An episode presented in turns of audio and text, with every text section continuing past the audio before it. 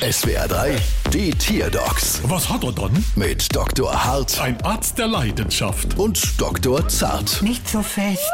So, was haben wir dann? Es ist ein Ara. Ara, aha. Und was hat er dann? Er ist immer so fürsorglich. Der Papageienvogel da, ja, was macht er dann? Ruf an, wenn du da bist. Wer, ich? Nein, er meint nicht sie.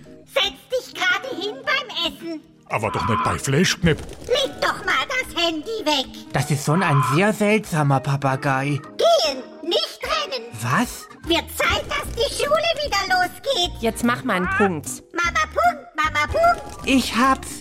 Das ist kein Papagei, das ist ein Mamagei. Ein Mamagei? Was? Ja, während ein Papagei meist nur das nachäfft, was die anderen Männchen so loslassen, spricht dieser hier wie eine echte Mutter. Ein Mamagei. Jetzt also nicht nur Schraube, sondern auch noch Mutterlocker. Schau mich an, wenn ich mit dir rede. Unbedingt. Guck mal.